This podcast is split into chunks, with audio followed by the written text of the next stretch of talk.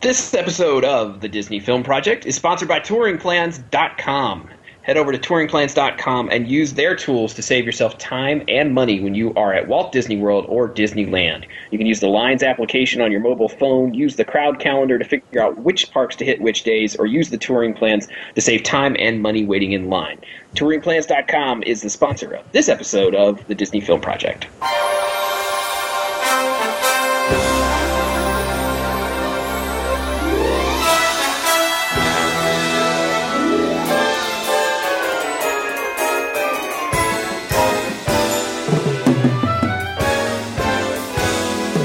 Welcome again, everybody, to the Disney Film Project podcast. This is the show where we talk about the film of the Walt Disney Company. Marvel, Lucasfilm, Pixar, Disney Toon Studios, everything in between, including the Muppets. Uh, we talk about it here on this program. I am talking to you uh, today. I'm Ryan Kilpatrick, the host of the show, and along with the folks you're about to meet, uh, you are going to find that we run DisneyFilmProject.com, the website of this program. You can find over there the show notes. You can find uh, old movie and short reviews. You can find DVD and Blu-ray reviews, all kinds of great stuff. So make sure you go and check out the content there at DisneyFilmProject.com. Joining us as always, we have our fine film historians, experts, however you want to classify them. They're ours and we love them. Uh, first of all, we have Mr. Todd Perlmutter, whose name has been associated with the word caper in many, many forms. You're not supposed to talk about that. Look, I don't. I only tell truth on this program, sir. Uh, he means the little green things you put on bagels. Yes, of course. That's absolutely. There you go. Yeah, absolutely. Yes, love those. Uh, of course, also joining us, we have the one and only Miss Rachel Kolb from JustPressPlay.net. Hi, How how are are, you? you doing? I'm good. How about you? Um, I, I just wanted to give you a heads up. I have officially changed my name from Rachel Kolb to Adele Dazeem after after the Oscars. Perfect. I like it. Yeah. Okay. Is, We is- will uh, start is that- referring to you as such, Adele. Is that your John Travolta name? have you have you seen the memes that have come out of this? They're all fantastic. There's a name generator online.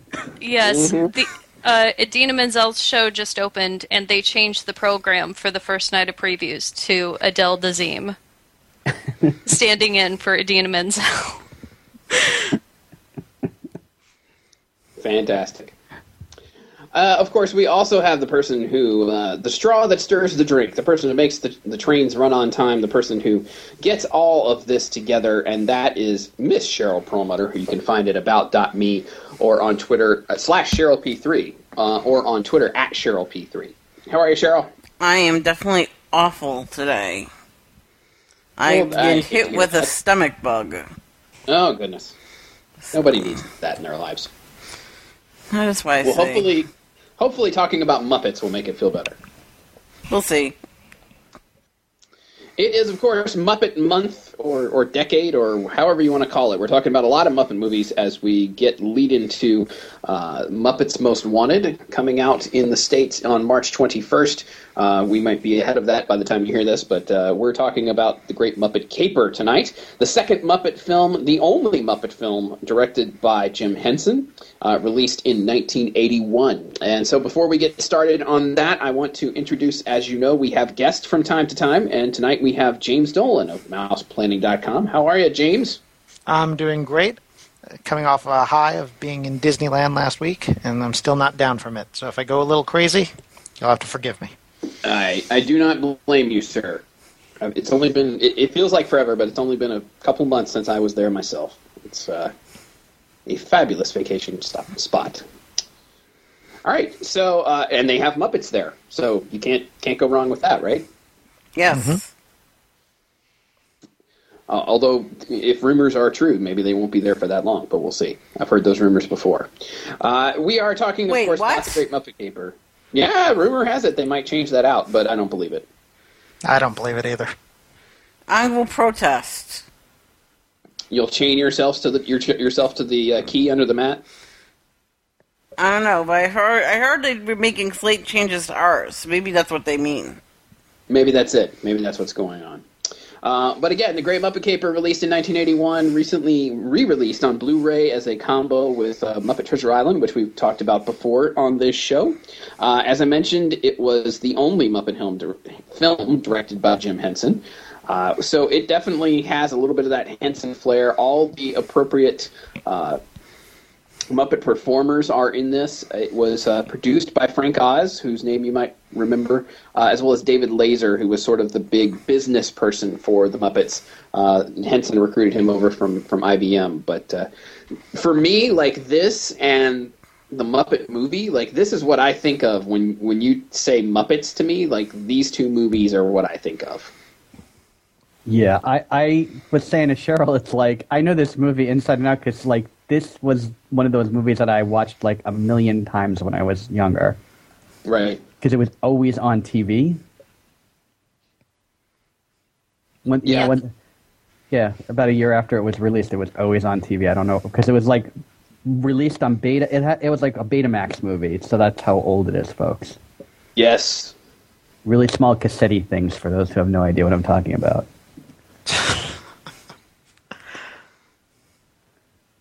But uh, um, you know what's interesting is it's whereas the Muppet Show was released uh, during. I mean, sorry, the the Muppet movie was released during the Muppet Show. This one is actually the first movie released after the Muppet Show by the by the Jim Henson Company. So Yeah, and so the story the story goes that um, if if you didn't know this, um, the the Muppet Show was filmed in England, in London.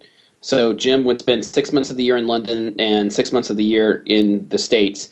Um, the six months in the states doing the Sesame Street uh, inserts for that for the full season of Sesame Street, as well as commercials and other things, and then six months in London filming the Muppet Show. And so uh, he approached the, the gentleman, Lord Grade, and yes, it was a lord who uh, had given him the money for uh, the Muppet Show. And uh, because remember, the Muppet Show was a syndicated series; it wasn't um, bought by any network. Uh, and he approached him about the budget for making a feature film, made the Muppet movie, uh, and the other half of the budget, um, Jim actually didn't tell him, went towards Dark Crystal. But when Dark Crystal started having overruns, uh, he approached him again after the success of the Muppet movie and said, you know, can we make another Muppet film? Uh, and uh, the Lord gave him his money, and here we go with the Great Muppet Caper. Yeah, and I, I mean, so I was reading that the what is it? The whole movie in 1981 totally grossed uh, 31.2 million, which made it a huge success because it only cost 14 million to make. Yeah, Um, which was, by the way, triple what the original one cost. yes, um, and of course the original one made much more money Yes, by, it did. by by comparison. Um, now, uh, in terms of just dollar to dollar, this is the fourth highest grossing movie. But if you adjust it for uh, inflation and everything like that, it's actually the third highest grossing Muppet movie. Right, with with the Muppet movie and the Muppets coming in ahead of it, everything else behind it. So Yeah, that's that was the funny thing when they talked about the Muppets and that it wasn't necessarily the hugest success, and there was some discussion whether there would be a sequel. And you look at the history of Muppet movies, and it made, it, like you said, uh, one of the top grossing ones. yeah. Did you uh, hear the story about the title? How the title came to be? No. Uh, I I haven't no. Okay, so um, as you, I, I don't know, has anyone ever been to like Jim Henson's uh, historical web, website? What it does is Jim Henson was one of those people who meticulously took notes about everything he did. Right? He did. He he, Right. he had a whole journal that he kept notes Right. in every day about his feelings and things. called, yeah. call, called his Red Book. And so much of that has been reproduced online at his official website. And you can read that. And there's a lot of stuff about this particular movie on there. Um, and one of the things is uh, he talks a lot about how he came about the title of the movie.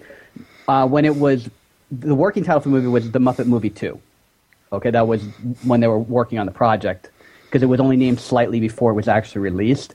Um, it was comprised of two scripts that had been written for the for a Muppet movie. One was called The Muppets Hit the Road, and the other one was called The Good, the Bad, and the Muppets. Okay. Um, now, what Jim Henson didn't like either title, and he didn't like the Muppet movie too, so he wanted something different. So he went to everybody who worked at the company, all his friends and all his relatives, because that's everyone who worked at the company at the time. And Yes, uh, pretty much. and uh, what happened was he finally he didn't know it at the time, but he had a big list, and you can see the list online. It's like thirty different movies that he typed up titles. The one that he circled that he liked was called The Great Muppet Capade, and that's where the Great Muppet Caper comes from. But what he didn't know, and he picked it on the list because he didn't know the sources, because it was you know done like in a hidden ballot type of thing. It was actually the one that his uh, daughter Lisa came up with. Cool. Very cool. So But yeah, like you said, Todd, I grew up with this. This is, you know, the Muppet Show and the first two Muppet films are like, you know, that's that's the stuff of, of legend for me growing up. Uh, I, I often remark to people these days that Disney just basically has, in the last ten years, bought my entire childhood between Marvel, the Muppets, and Star Wars. yeah, I'm right with you on that one. Same thing for me. yep, same. Yeah, I think they just uh, they just went and looked at, at guys of our age and went, hmm, we, we got the princess thing locked down, but what else could those guys want? Uh, and that's that's what they've acquired. So uh, if I already wasn't a fan, I would have become one. But uh, yeah, this is this is exactly in my wheelhouse. Um, the humor in this, I think, what's great about it is that uh, you differentiated a little bit from from the Muppet movie uh, with Jim directing uh, because they would not let him direct the first film because he had never directed anything, quote unquote, in, in the feature realm, despite the fact that he'd been performing and basically running the Muppet Show 24 7 for uh, a year or so before the first film came out. But you really get the sense of his humor in this. Um, w- which is why I like some of the jokes a little bit better, even though I like the Muppet movie itself better. Uh, I like some of some. There are certain gags in here uh, like Piggy trying to break into John Cleese's house that literally just leaves me on the floor laughing every single time. The the whole scene with her driving the truck and having the CB conversation is one of my favorite memories about this movie ever. Ham- For me, the, the the image that always stuck in my head was Miss Piggy on the motorcycle. That was that was just the image of awesome in my head as a child. like, I, one day I want to be that cool. Oh yeah, Well, I'm gonna say they can take away my Muppet card, but I ha- I don't remember this movie seeing it as a kid or seeing it as an adult. So um, I went into this with with different eyes than ev- probably everyone else. And my favorite section is the Happiness Hotel because so much of that is inside the gift shop at Disney's Hollywood Studios. oh yeah, yeah. yeah. and and so it's just like wow. I mean, I was just like, they did that gift shop is like the happiest hotel. It's like wow. Also, note made Cheryl dance to the songs with me during the movie. Of course, of course. the songs are some of my favorite parts of this one, uh, particularly the the uh, the dance sequence in the water ballet with Miss Piggy and that whole thing. Yeah. I think that I was a little that. bit too long. You know, look when I watched it again for this, um, I did think it went a little bit longer than I remembered it, but that little ending montage with uh, Nicky Holiday and Kermit the Frog and you know singing to Miss Piggy up in the corners and stuff. Yes. that gets me every time. if you're not careful, I'll actually start singing it. My my favorite is that line that uh, she makes afterwards uh, to Nick to Nicky. Said you were Yes. dubbed. Your voice Yes. was dubbed. You can't even sing. Rachel, I wanted to comment that one of your one of your one of the actors you mentioned a lot on the podcast was in this movie, and I didn't realize it until Todd told me uh, who he was. The guy from Beethoven. Yes. Charles yes, uh, Grodin. Charles, Charles yep. Grodin. mhm. Yep. Yep. Charles Grodin is in this, best known for Midnight Run and the Beethoven series. Apparently now he's a commentator of some sort, but I didn't really do much looking into that. He'll always be Nicky Holiday to me. yep, Yeah. I agree. I agree. And his flowered socks. Yeah, I think that's yeah, the the great flower socks. the great part about this movie is, and it fits right in with Jim Henson's point of view and his humor, is that it's always aware and makes the audience aware that the characters know they're in a movie. Yep. Like I, th- to me, one of the funniest moments is when Kermit and Piggy are having their fight by the pond, and Piggy turns around to start crying, and they do the rest of the scene with their backs to the camera because they go out of character then back into character without actually turning the the the puppets around. I like it's it's funny and it's also like showing how they make these characters real. I think that part of that can be credited to um, one of the writers on this was Jack Rose, who uh, one of one credit that I recognized he did was uh, Road to Rio, which was the Bob Hope Bing Crosby comedy. Have you guys seen any of the Road to Rio, Road to Bali? Those ones they're very self-referential and very like they like to break the fourth wall a lot, and it's very classic uh, comedy escapades. Yeah, I've seen I've seen some of the road films for sure. Yeah, yeah, you're right. It does it does kind of play in a similar fashion. Mm-hmm. And I know that um, that Jim Henson, you know, from reading the biography um, a month or so ago, he, he liked that kind of stuff. You know, he, he definitely liked those older, um, you know, comedic films. So, uh, yeah, I mean, the whole movie even opens with a, a song entitled "Hey, a Movie." After we see basically the characters in a balloon referring to the opening credits and asking how long they're going to go on. So I mean, like they set the table right from the get go that this is what they're they're going to be, right? Like this is this is a movie that's not going to take itself seriously, and a movie that's going to say, yes, this is just a movie. Yeah. Also, also, animal eating the mocking the MGM lion and eating the thing around him. Eating the logo. Yes. Yep. I, I do have one question because maybe one of you can answer this. I've never learned. What does BSC really stand for? Funny you should ask, James. it's it's the British Society of Cinematographers. If, if you see ASC, that's the American Society of Cinematographers. Aha. It's taken only what? How many years since this film has come out for me to figure this one out? Thank you very much, Todd. No problem, sir. This this Yeah. opening scene I love because this is literally an argument that I had with someone back when I was in film school. I was watching a movie with them and they wanted to fast forward past the opening credits. And I told them I said, "I'm hoping that my name is going to be up there someday and I have a family and I want them to be able to see my name up there. So no, we are not fast forwarding past the credits." Yes. You can uh, you can ask Cheryl. I have been annoying about staying through all credits forever. Even before it was a like a thing to do, I would always be the last person to walk out of the theater. So yep. No, absolutely. It's it, it, I love that about it that it's you know, it's it's one of those things that talks about the you know what goes into movies. Uh, you know, like hey, getting you know, move over here. You're you're you know, we need to be we need to be continue the movie and all that kind of stuff. But like that, it, I, I joke to my wife like when if I ever quit my job, I might just start like a, a Muppet cover band, just and just play like Happiness Hotel and Hey a Movie. I think that would be the ultimate hipster move right there.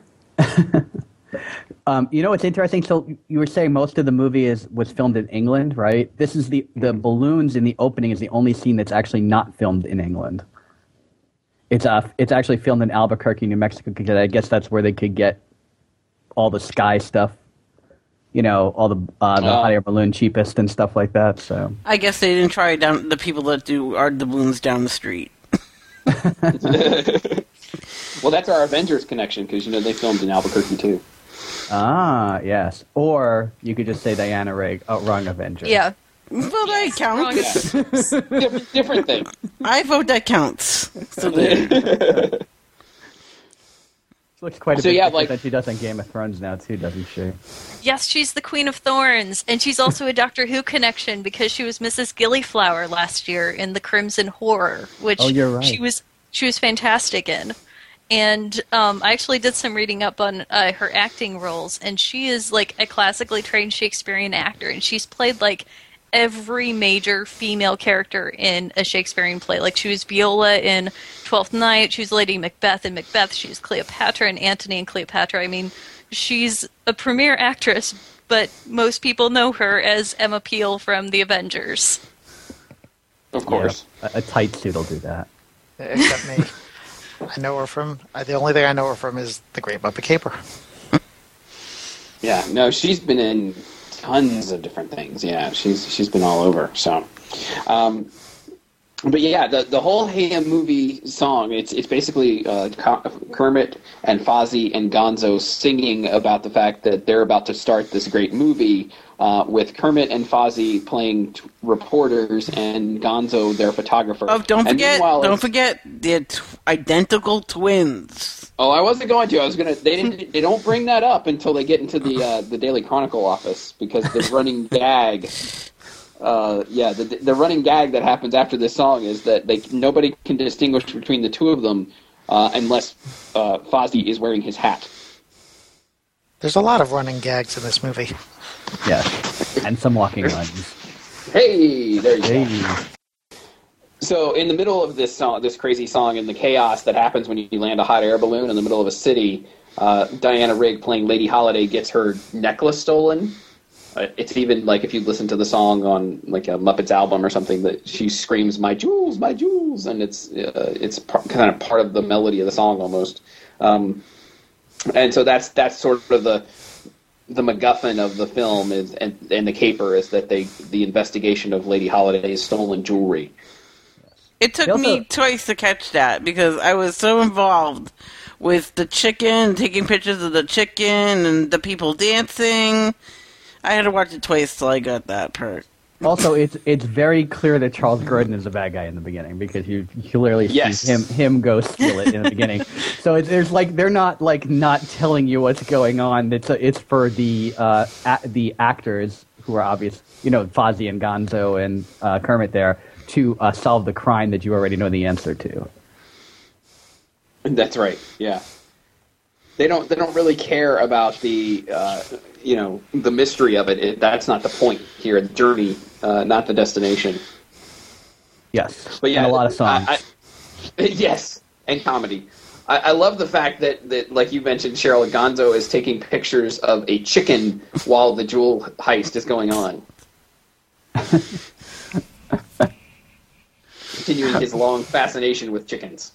Yeah, he's taking pictures of like pigeons later. He has a thing for birds. yes, He is a thing. he's Good a thing for birds.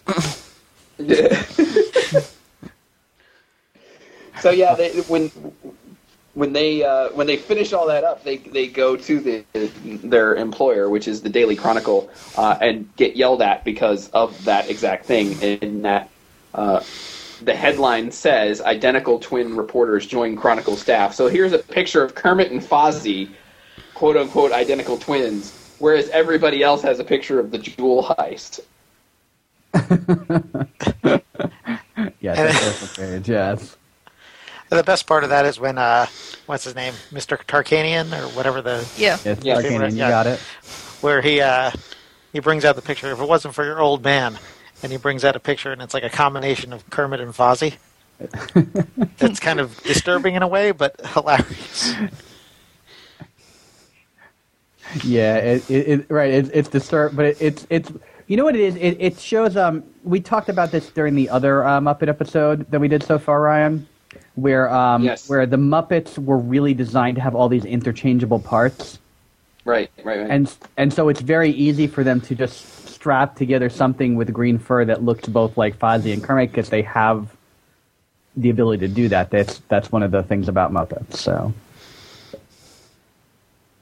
Yeah, no, you're right. You're right. It's the the Muppets are much more expressive, and that's what they're designed. And I don't think we talked about it in other films or in other Muppet podcasts, but you know, Jim Henson's big contribution to the field of puppetry was he actually designed his his characters for television because he wanted to work in television, and that was sort of his way in was working on a puppet show in, in, in DC. But like he came up with the idea of like you don't have to put the box of you know like you've seen a, Punch and Judy show. You don't have to put the box there. You just get a monitor so you can see what the camera sees, and that's your box and your space to perform in. Um, and he uses it to really great effect in this movie and in all his stuff. But knowing that you know, hey, I can be just under the lens of the camera with my car- with my hand or myself, and, and speaking my lines and all that sort of thing, and still get the right effect. Um, that was his sort of his big breakthrough, uh, and what made him so unique.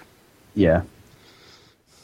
Yeah, whole- whole- the whole the whole concept of working under the set and, and having all those cutouts in the set. We talked about that during um, a lot of during um, Muppet Christmas Carol. That's right. Yeah. They seem to have done a, a good job in this film, also, though. Uh, actually, in the Muppet movie too, of having scenes where you saw the entire body of the Muppet. Uh, in this one, I'm particularly thinking about when they do the the bicycle scene. Yes, which I have some notes on once we get to that. Yes. Indeed. Uh, quite amazing, quite amazing stuff. But so they managed to convince the boss to let them go to London to interview Lady Holiday and get and start chasing down that story. Uh, but they have to basically pay their own way. Uh, so they end up in, I believe, what they call it, ninth class, Ninth class. Yep. uh, which is basically them in crates in storage. Uh, and instead of landing the plane for them to to land in England, they are thrown out of the plane. Now, mind you, not with a parachute, just thrown out of the plane, and they land in a pond in the middle of London. There's always ponds in London. Yeah. I'm just saying that's really good aim. It is. Yeah. No, um, this the one important, well, not really important point, but up until now, they always made a joke about um, Gonzo being a whatever, right? And this Yeah. is the first time he's actually expressively labeled whatever on the bo- on the crate that he's in. Yes, he he sure is. Uh, but they, they get a tip to go to the the Happiness Hotel because they were looking for a free, actually a cheap, actually free hotel, uh, and that's when we get the Happiness Hotel song, which I'm with you, Cheryl. That's like the that's one of my favorite Muppet songs of all time. Uh, real quick, I just want to point out who it is that uh, greets them when they land in the pond. It's uh, Robert Morley, who is basically, if you need a British actor, he's kind of the guy. Um, and like some of his notable credits are Around the World in 80 Days and The African Queen. And he's one of the first, I think, major cameos of the movie. Yes, indeed. Um, I did want to say I didn't. I don't know. I meant I let the set design. I did not like the Happiness Hotel song. In fact, I thought that was another song that went along way too long. No. It's one Yeah, of my favorite Muppet songs Yep. ever. I know. You guys are like taking away my Muppet card. I know. this I'm telling you, like I want to be Dr. Teeth in the Electric Mayhem. I'm just like I want to be a Muppet cover band, and this would be my I'm fine right with moving very long and stuff like that.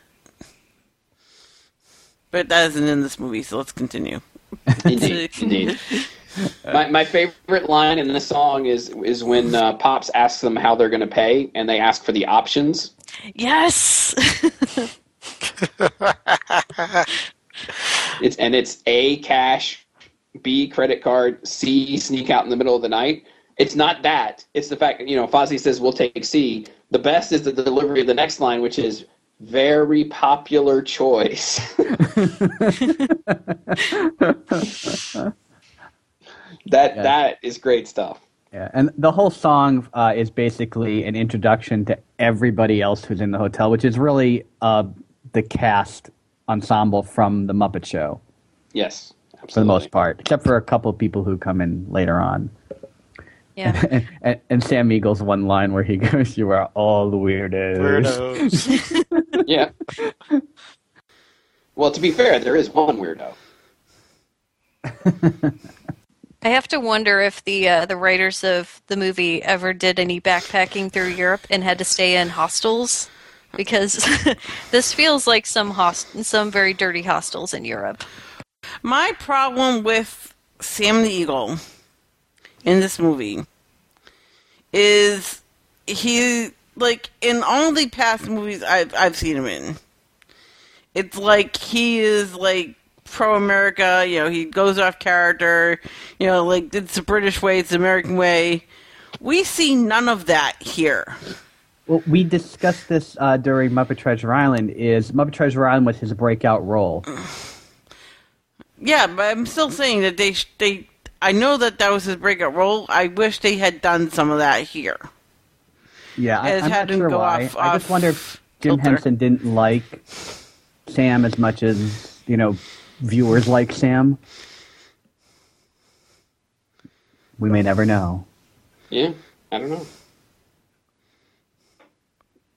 That's all I got.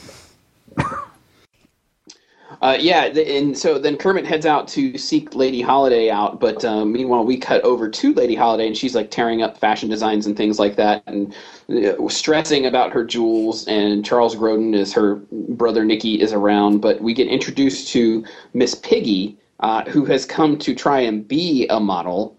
And she is there, and uh, you know, sort of begging Lady Holiday for a job. You know that she'll only be a fashion model, and I really love her her portfolio, which is basically the exact same shot of her over and over again in a different dress. And everyone's a different emotion, though. Yes. But at least she's Uh, passionate about it. It is her life. It is her destiny. She will accept nothing less. And then becomes a receptionist. To be fair, a, a receptionist for someone that high level as far as far as uh, fashion is not anything to you know like it's it's a pretty good gig. Probably getting paid pretty well. It's true. It's true. Yes. Until you decide to impersonate your employer.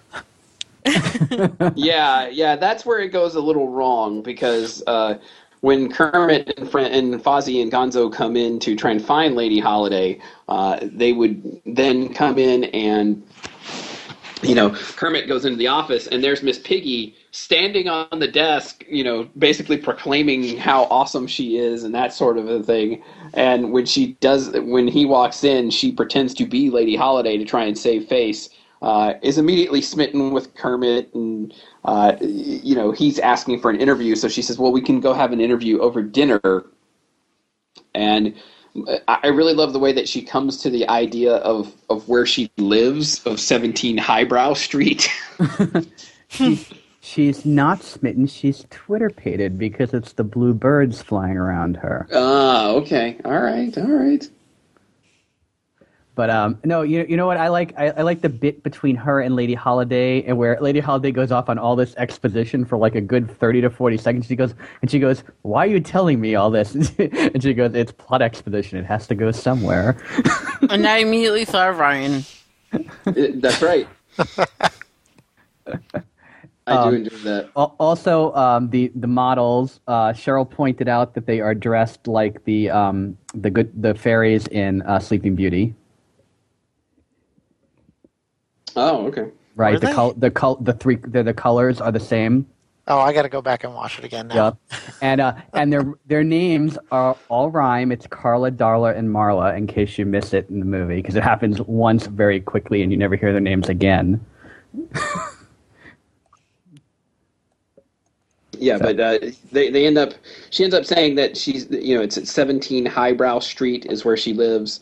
Uh, and then we, we kind of break, and Kermit and, and friends go back to the Happiness Hotel in Beauregard's cab, Beauregard, best character to be introduced. which is frightening. I can only take you as far as the lobby. One of my favorite things is is it makes me remember where they find him in the Muppets. Right, they find him. He's been sleeping in the in the theater Oh, in yeah, yeah. closet In- for for the like twenty time. years.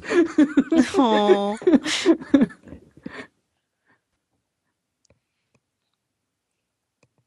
Yeah, it's because basically that's where he's been since this movie, isn't it?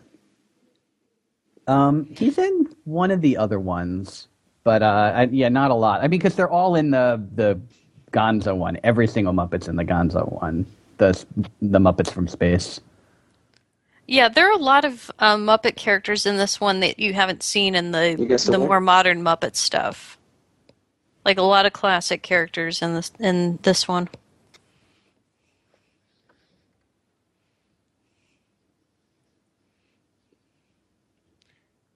Also, I have to I have to point out the line of uh, um, that he doesn't have a British accent, and th- they should be surprised that he has a driver's license. Also, I forgot to mention how Gonzo gets the cab in the first place. Uh, one of my favorite lines in the whole movie. What the the where where he says the one about it? Yeah, it's better when it works. Meaning, like, Yes. Gon, Gonzo expected to be run over.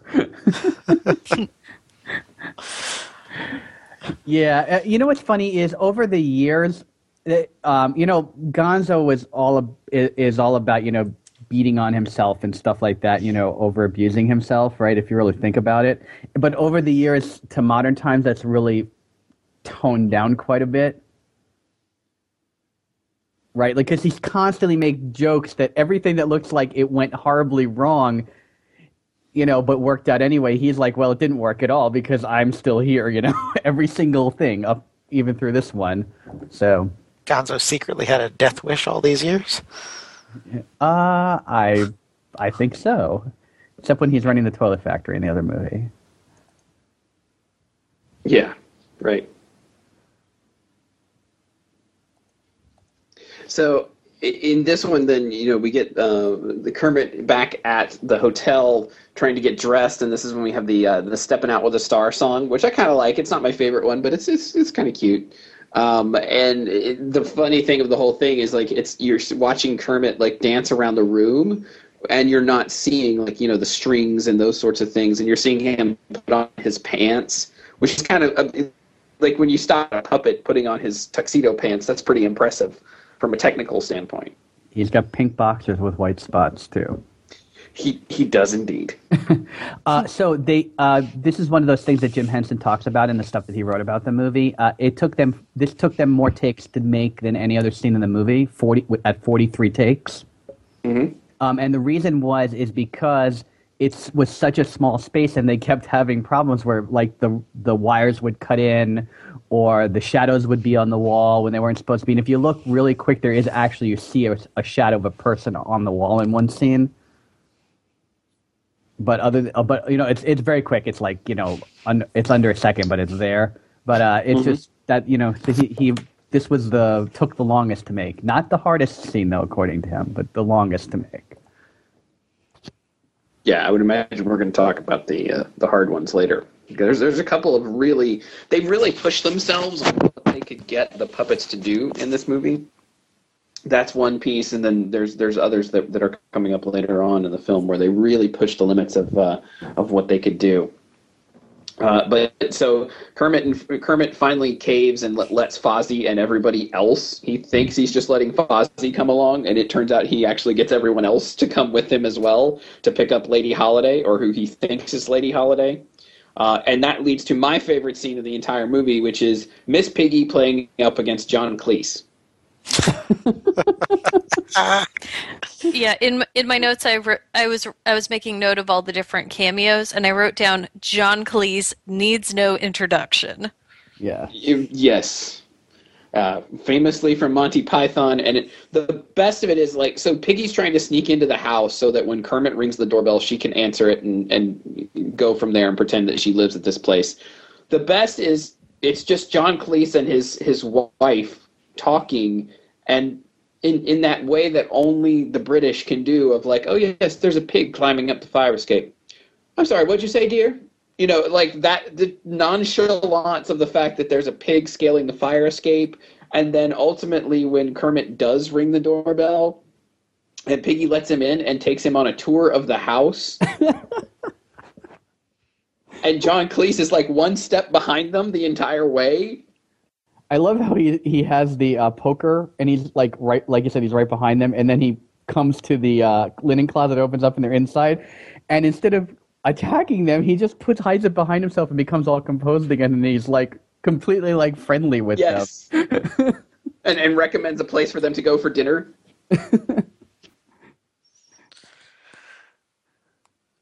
and I love that the takeaway from his wife is not there was a pig and a frog in the closet. It was, oh well, that's more of a supper club than a restaurant, isn't it?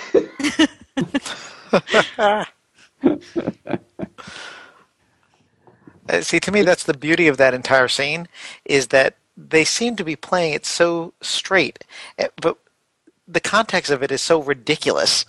You know, they're playing like the, the comedy guy, John Cleese, is playing the straight guy in a ridiculous situation. It just makes it even funnier. Yeah his, Right. his line about I, I i thought the pets were dead yes. Yeah, no, it, it's it's also it's the delivery. It's complete like if it was not the British thing, if this scene would never play the same way. Oh, totally. No. Well, it's like we talked about this sort of when we were talking about, um, and I hate to make this comparison, but one of our dinosaurs is missing. Like that movie does not work if that if, if it's in England. Like this scene, if it's not in England, rather, this scene doesn't work if it's not John Cleese or some sort of British com- comedian. Like it, it wouldn't be funny. And it works especially well coming from John Cleese because he was part of Monty Python, and that's so like so much of their humor is just completely absurd. Yes. Right. That is the Yeah. point of that is the entire point of everything John Cleese does, near as I can tell. yes, that's true. That's true. Everything is absurd, defined right there in those words. Yep. Uh, so they managed to go to the the what is it, the the Debonnaire Club. I, you know what? I can't remember the name. I never because it was it's I the name's so throwaway to me. That's that's the thing. But uh, also the the the uh, least exciting song in the movie is the is on the bus ride on the way to the uh, restaurant. Yeah, Yeah, that's forgettable. Yeah. yeah. The the only gag of it is really the whole thing of um, you know they they could play softer, and he's like, no, it's okay, they don't mind. Yes. And the the gag Yeah. about sitting in the sitting up front because the back seat's condemned. well, and, and, and oh, I like she asks him, "Are these your friends?" And he says, "No, only the ones on the fenders."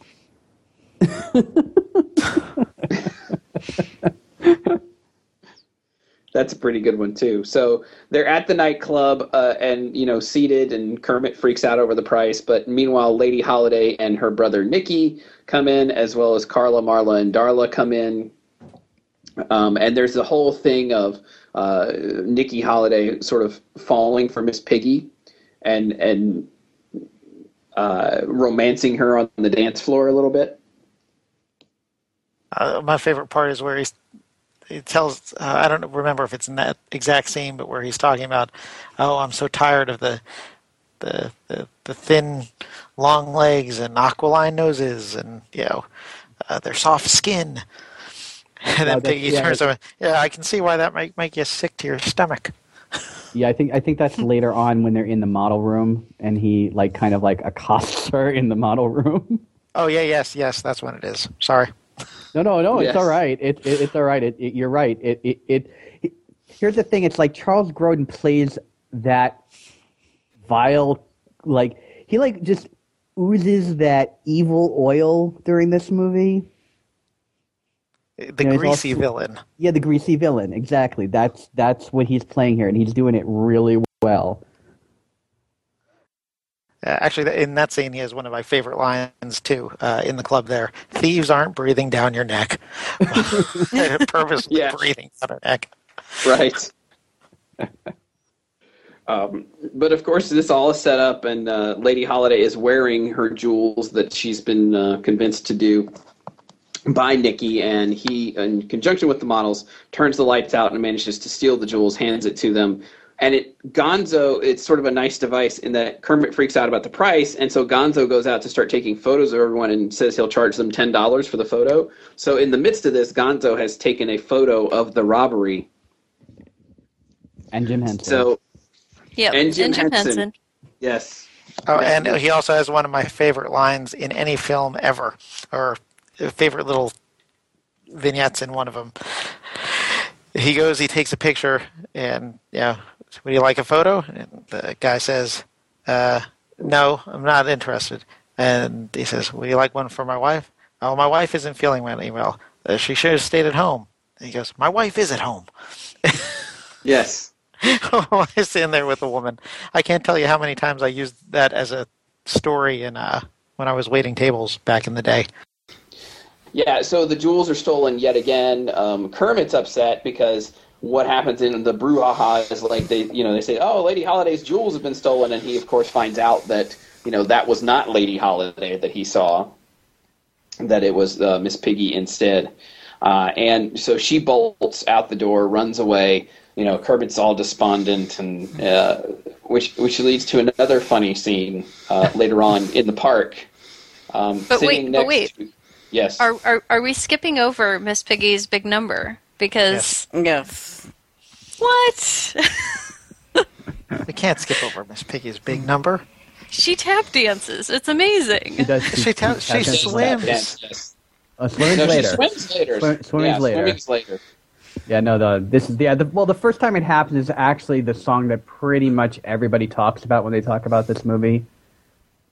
Probably Yeah. because it's a big song and dance number, and and it's it's perfectly set up, right? Because they're in a supper club, which is in the time period that they kind because this is not modern times really, although it had the airplanes, but like they land in this like not really early '80s time period Right. right? And so it's it's the whole supper club thing. It's the perfect setup for a song and dance number, and so they do it because it's it's it's a very whole everything from the point when he's uh, getting dressed in, during the other song to now is all like Kermit is Fred Astaire the whole time, and she's basically doing her Ginger Rogers thing the whole time through. Yeah. Yeah. It's a nice little uh, throwback. You know what I mean? Like it's it's sort of a nod to different genres and things like that. But uh, I mean, the first you're right, Rachel. I should not have skipped that because the first time it happens, like it won several awards for songs and and, and that sort of a thing. And Miss Piggy won an award uh, for for the song, even though she's a puppet. Yep. And I just wanted to mention who it was that wrote the song for it. It was uh, Joe Raposo, who also wrote uh, Being Green, C is for Cookie, and the Sesame Street theme song. He did a lot of music for Sesame Street. Yeah, uh, somebody who Jim Henson kept coming, com- going back to for music. Yes. Um, also, uh, let's let's not forget that Piggy left behind the glass slipper, which I think is where you were uh, what you were alluding to. Indeed, indeed, yeah. So as Piggy bolts, she leaves behind a glass slipper that, that Kermit picks up, and, and the next we see him with it, uh, he is in the park, sort of cradling the glass slipper. When Peter Falk comes up, Yes! Columbo himself, and proceeds to tell Kermit the story of how he got there, which involves his brother Bernie and a and a dry cleaning business, and it's hilarious. Yeah, it, it's the worst story ever. you got every detail wrong. Yes. and then he said, and he said, and now you can go because we're making a movie, and you're in the way. um, I, I, you know, it's funny. Uh, again, uh, going back to the the whole Red Book thing, is uh, Jim Henson wrote a whole like a whole account of the day that Peter Falk was on the set because he was a huge Peter Falk fan. Okay, so he basically wrote down like everything Peter Falk did. He made sure he cycled everybody through, even though you don't see them on scene on on camera during this particular scene. There, uh, everybody was on set at one point in time or another because everybody wanted to meet Peter Falk, or ha- you know, and so he he writes about how he maneuvered all this, and on the call sheet had everybody in creation on it and all the Muppets on it and everything. And he just told Peter Falk to just go and ad lib, so Peter Falk completely ad libbed the whole thing. Oh, that's great. That's that's Ah, awesome. That's awesome. Uh, by the way, you, you, we did just uh, briefly skip. It's a quick scene, but they do uh, develop the negative, and they get their proof that uh, Nicky is the bad guy. But it gets ruined because everybody else is dancing on one leg outside the door, up to the bathroom, right? Uh, yes, yes, yes, yes. Yes. Which, by the way, I love that line because uh, my mother adopted that line as a regular uh, course of her uh, parenting skills. Where she would always say, you know, when when the bathroom wasn't used, she'd always, and she needed something out of it, she'd always say, "Come on, people are dancing on one leg out here." Oh yeah, yeah. Yeah. My mom said that too. The last time we were there, she was complaining about how much water we used. I like a shower for a while. Sorry. Curly hair is not the easiest thing to wash, people. It happens. Look, these these things happen, right? Um, but then he he meets uh, Kermit, gets away from Peter Falk, and, and sees Miss Piggy, and that's the scene that I referenced, you know, early on in the show about uh, where they kind of break character for a second, and he's all mad at her, and she then he has to sort of step out of Kermit from the movie and say, "No, it's okay, Piggy, we got," and then console her, and then try to get her to turn around back to the movie. But they do the rest of the scene with their backs facing the camera, like they don't. it's such a human thing to do. I love how he, he yells at her for hamming it up. Yes, that she's Which is- overacting. Yeah, but that's like that's Jim Henson's humor is just bad puns thrown in at the right time. Totally. Yeah. Totally. Yeah. Uh, but they do reconcile, and that leads to, uh, you know, uh, Couldn't We Ride, which is the song where every Muppet in the known universe is on a bicycle. And the reason for that is. If you remember, if you've seen the first Muppet movie, Kermit in that movie rides a bicycle, and that got such amazing press, and people went nuts over it. And it was Brian Henson who actually made that happen in the first film. And so basically, Jim came back and said, "Oh, they like one Muppet riding a bicycle. Now we're going to put them all on bicycles." Yep. And left it to Brian to say, figure out how to do it. And it's pretty outstanding. The one thing that this reminded me of is um, during Muppet Vision 3D, where where he has the where the bunny is trying to help Miss Piggy have her number. Oh, Oh, and yeah, then- Bean. Yeah. Yeah. Um, Rachel, you said you wanted to talk about this scene. I thought. Yeah, I have I have a few notes about this from. Uh, I just want to reference uh, SheMovieGeek is dot com is where I got this from an article that they had about it. Um, in order to make the Muppets ride the bicycles, the puppeteers had to climb into these huge moving cranes that held up the bikes and also um, like synchronized the moving pedals with the music. And uh, yeah, it was just incredible the work that they had to do on this. I mean, on top of all that, like with actually getting the bikes to pedal and getting the puppets to actually stay in place and everything, they also had to, with some of them, make their heads move and make them talk. It's just, uh, that Yeah. scene is amazing. In, in an age before CGI, it's incredible. Also, if you noticed, um, there's a there's a scene where the whole uh, mass of Muppet bikes is in the middle of people behind it and people in front of it. That's yeah. because the people behind it are doing all the controlling, and the people in front of it are all pulling along the massive Muppet bikes. Huh. Okay, and that's how they that's how they keep the forward momentum going. And they're the bikes are actually held together by some um, uh, by some plexiglass pipes, essentially, so that so that if you if you look really closely on stills, you can kind of see them. But they pick plexiglass because if you if plexiglass is brand new and hasn't been sitting around for a while, it looks relatively see through. You know, so whereas whereas opposed to bars, they were you know like metal rods, they would uh, see them. So that's how they keep them from falling over left and right. Is essentially they're not just individual bicycles; they're all kind of like mashed together as a one big massive vehicle, essentially. Oh. Um, the the cranes are uh, were actually where the cranes were used were uh, the scenes where the two of them are um, doing the circles, oh, cool. Cool. right? Because that's how they get the circles to occur. It's, that's that's why they're at that slight Right, angle right. because they're kind of just tethered from a spot above. Yeah, and uh, it, it's funny. Um, Frank Oz uh, commented on this that you would think that this was the hardest scene in the movie to make, but in fact, it was far easier than so many other scenes in the movie. Like like getting Gonzo to fall just right is you know in one of his scenes where he has one of his crazy falls is way is ten thousand times harder than it is to put Muppets on a bicycle. Well, and Frank Oz had the hardest scene in the movie, which is which is coming up in the next bit with the, with the water. Yes.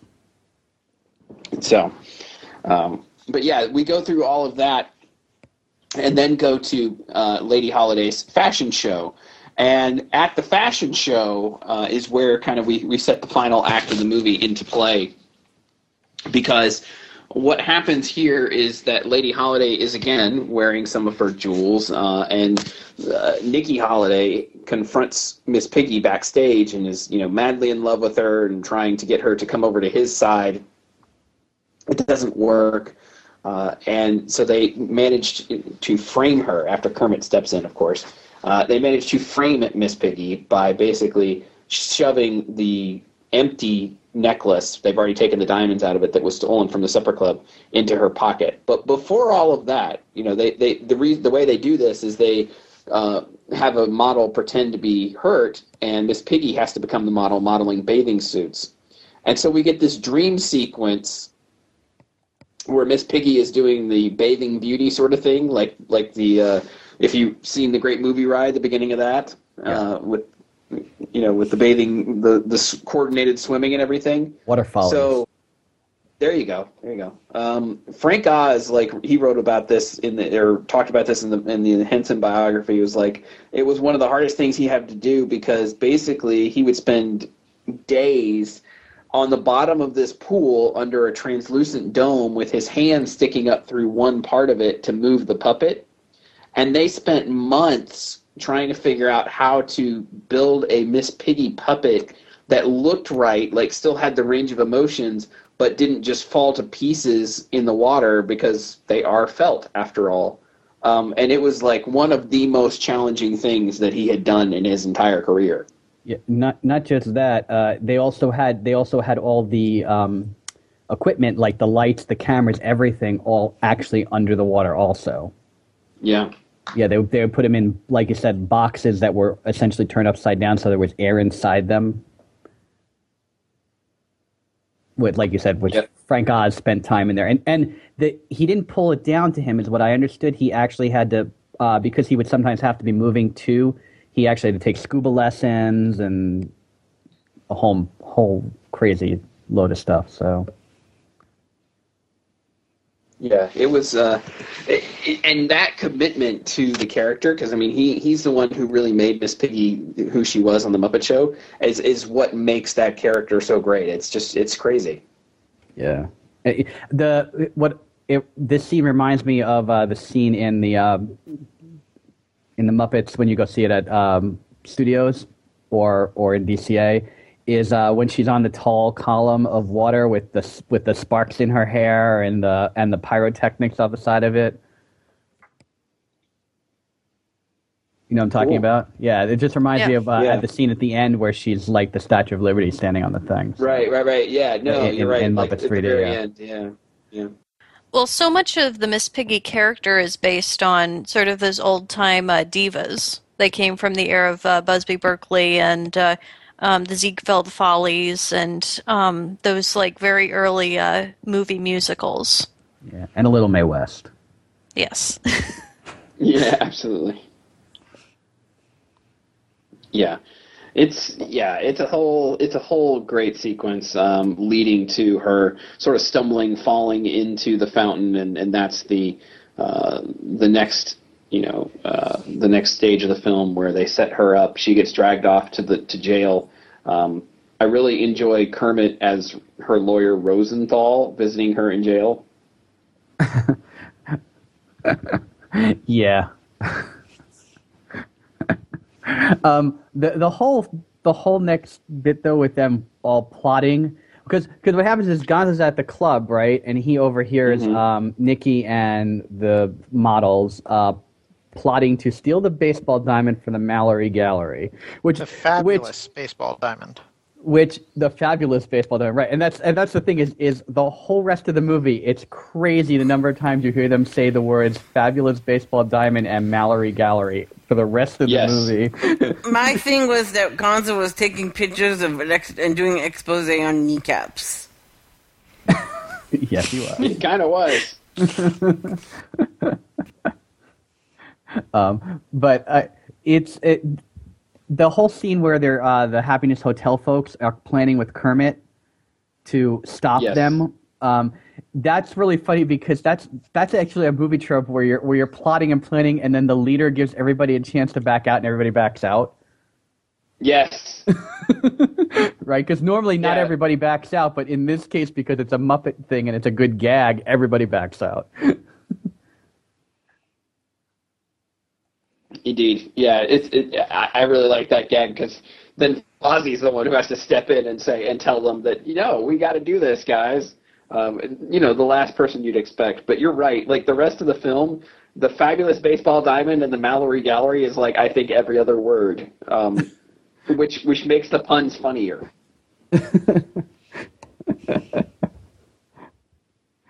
Yeah, I don't know where they came. I mean, the baseball diamond is is is an obvious where it comes from, but the whole Mallory Gallery thing on top of that is I don't know where they came up with the idea to rhyme it like that, but that's hysterical. Yeah, uh, who knows? Who knows? Um, I, I do love them going to the gallery, you know, in the giant bus, and then trying to be inconspicuous when they get there. You know what I liked is um, in prison, Miss Piggy still has her purple satin gloves on, Well, And the does. pearls. and the per- or it's right, and the pearls. You're right. Got to look fashionable in, in prison. Yeah, right. And I love how she's like, she's like, oh, this life in the slammer is so hard. And he's like, you've only been here 45 minutes. And then she says how prison changes a person. yeah. Uh, we could just sit here quoting the movie probably all night, but um, no, Kermit and and uh, Fozzie pose as uh, as pizza delivery boys to get in, which I enjoyed quite a bit. That was funny. Uh, meanwhile, the crooks are breaking in, and so funny watching the high tech crooks break in juxtaposed with the Muppets. You know, basically having to shimmy the drain pipe while the dogs attack them uh, to get in. I um I like uh, the the gag where with the pizza because they're like he's like well whose name is on the ticket? And he go and they're like what's your name? That's the name on the ticket. And because again like I was saying there's so much from this movie that I remember just played throughout my childhood after that point and this is one of those things you should always make that gag about you know like what's your name? Yes, it is. Yeah, uh, I, I love it.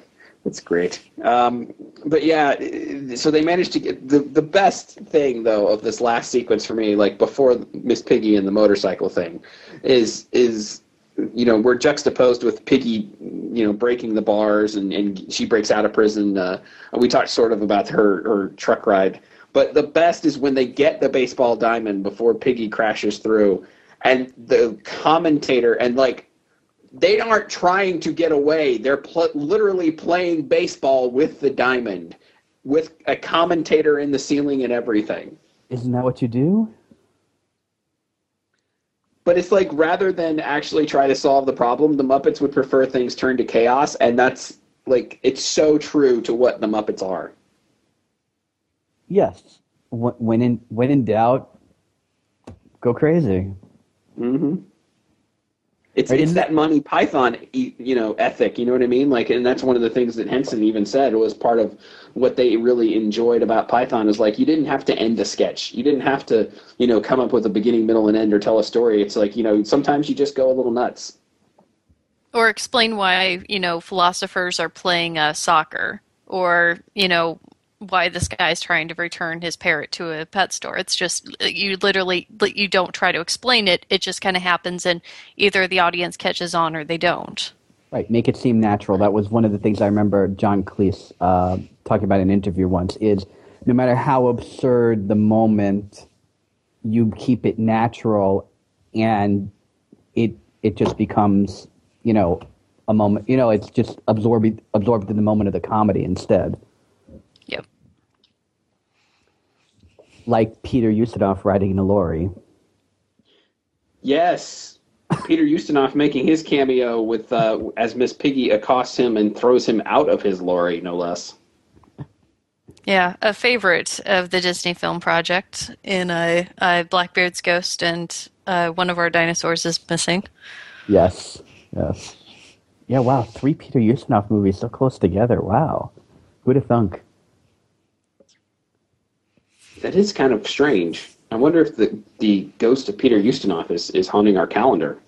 Would have been this scene would have been awesome if he was dressed like a pirate, though. A pirate trucker. It, it would, yeah. Why not? It is the Muppets. Why not? yes. Absolutely. And Oscar Oscar the Grouch's cameo, which I think he's the only actual Sesame Street Muppet other than Kermit himself in this Yep. scene, In right? this one, yeah, I think you're Yeah. right. Yeah. But yes, uh, they managed to you know foil the plot uh, as Miss Piggy actually really is the only person who foils the plot because she ends up on a motorcycle that conveniently falls out uh, from a passing truck after she runs out of gas, and she even sort of comments on the coincidence of it.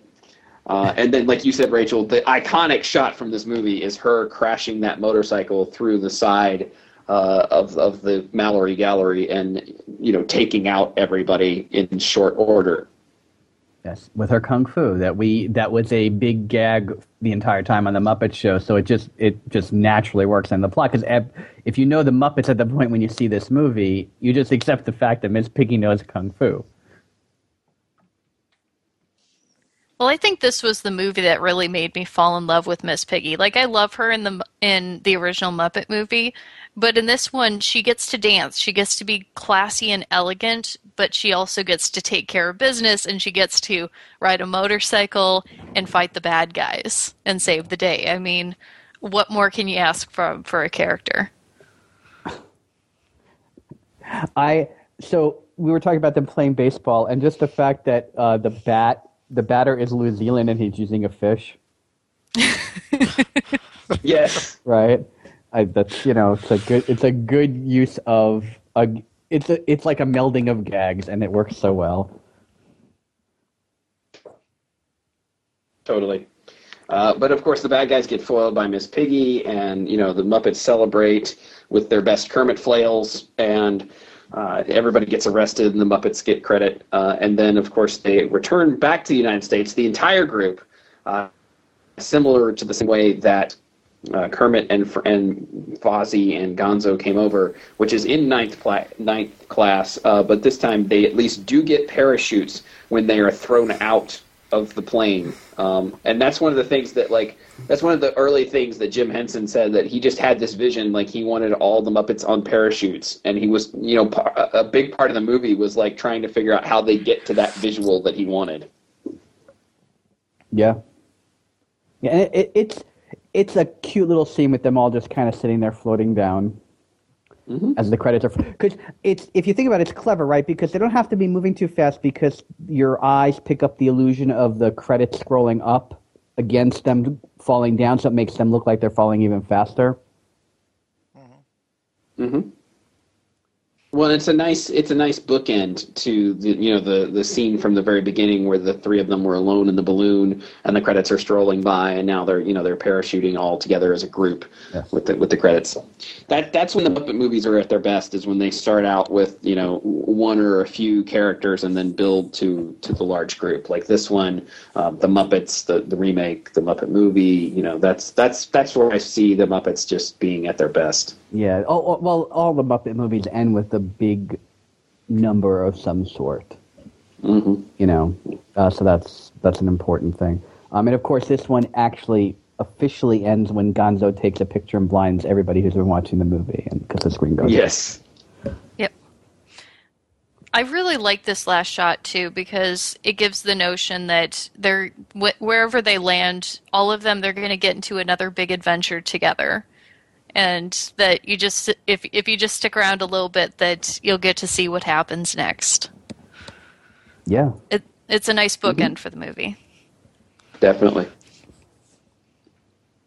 Yeah. All right. So, anything else we want to add about it before I have- we uh, we rate the Great Muppet Caper? i had a thing All right. uh, i just about this, this movie came out in june of 1981 uh, about a month before in may of 1981 there was actually an abc television special that was put out to help promote the movie called the muppets go to the movies i don't know if you, has anyone ever seen it are they, you guys familiar with it Mm, I I, don't not. think so. Nope. Okay, so uh, it- you can probably find clips from it on YouTube. I actually didn't check. I just, you know, I remembered it and I looked it up and everything like that. So what it is is uh, they debut uh, three clips from the movie, right, which are all songs based, all three of the songs, um, and the the whole special itself is uh, them with uh, Dudley Moore and Liza Minnelli because I think Arthur was just out at the time, right?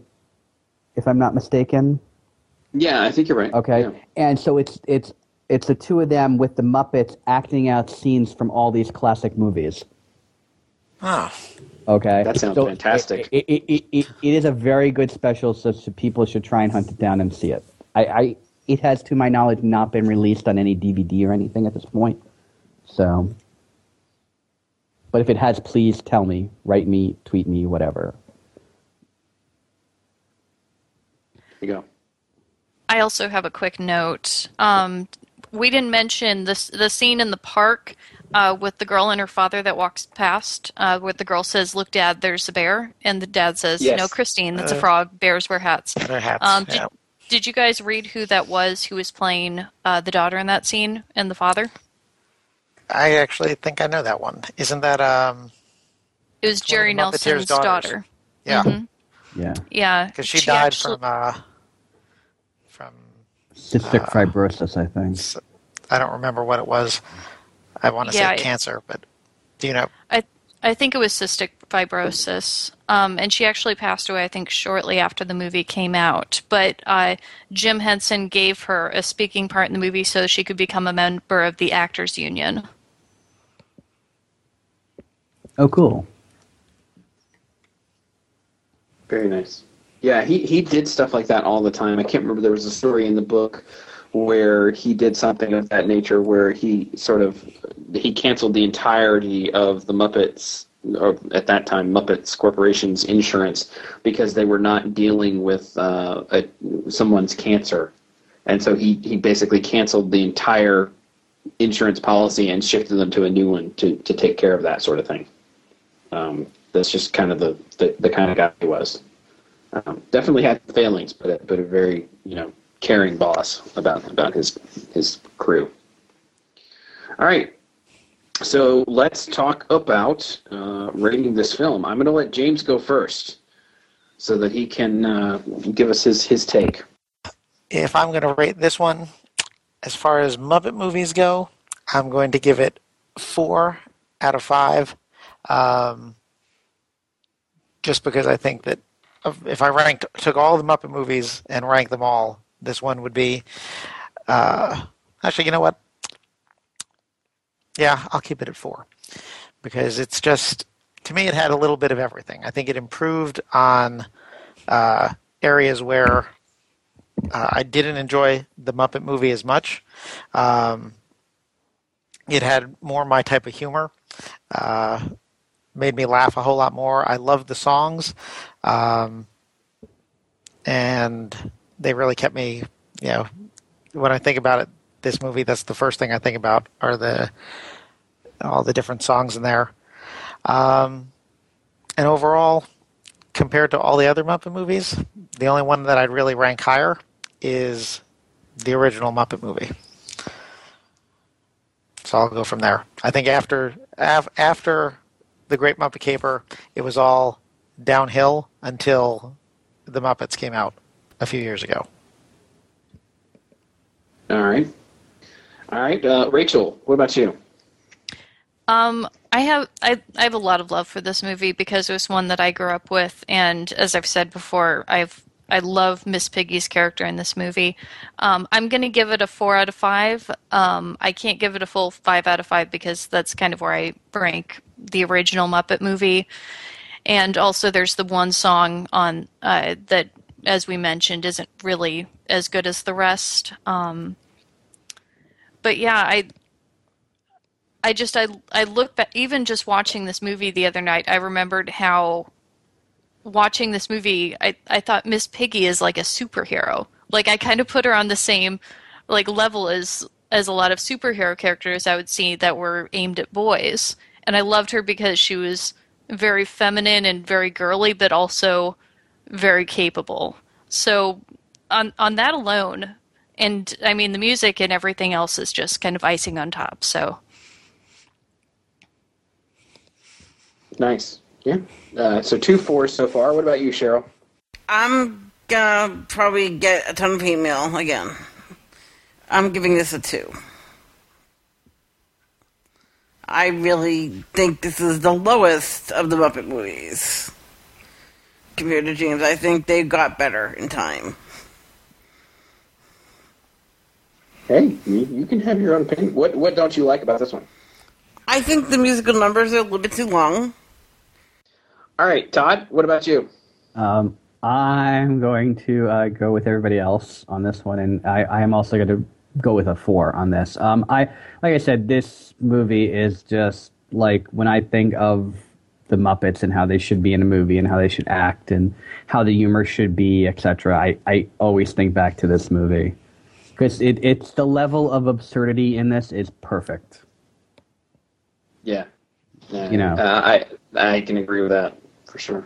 So Yeah, I, I don't have anything to add. I'm I, you you said it perfectly. That's exactly what I would say. Like when I think of the Muppets and how they work and what I want to see from them, like I think of this and, and the original film and the Muppet Show, and I, you know I've said that a couple times now. That's that's what it is. Um, so yeah, I'm with you guys. I give it a four. Uh, I really really enjoy it, and uh, I think uh, you know of all the Muppet films, this one and and the Muppet movie are, are what I really enjoy. All right. So mostly for Cheryl, our dissenter. So which one of us do you guys agree with? Let us know. Um, go on Facebook. You can find us there, Disney Film Project. On Twitter, at Diz Film Project. Email us, disneyfilmproject at gmail.com. And of course, you can always leave a note in the show notes over at disneyfilmproject.com. James, thanks for joining us tonight. Thank you for having me. It was fun. I learned a lot, actually. Yeah, glad you were glad you were able to make it. Uh, so yeah, keep in touch with us, folks. I gave you all the ways to do that. But uh, until next week, uh, thank you for joining us tonight, and for Rachel and Todd and Cheryl, I'm Ryan, and we'll see you soon. Happiness, Miss Piggy. Your caress, Miss Piggy. if that's the Happiness Hotel, I'd hate to see what the sad one looks like. You know, if you put enough sugar in this stuff, it tastes just like ginger ale. The plane? No, the plane lands in Italy. You land in England. I think I'll read for a while. Ugh, I wish I had a book.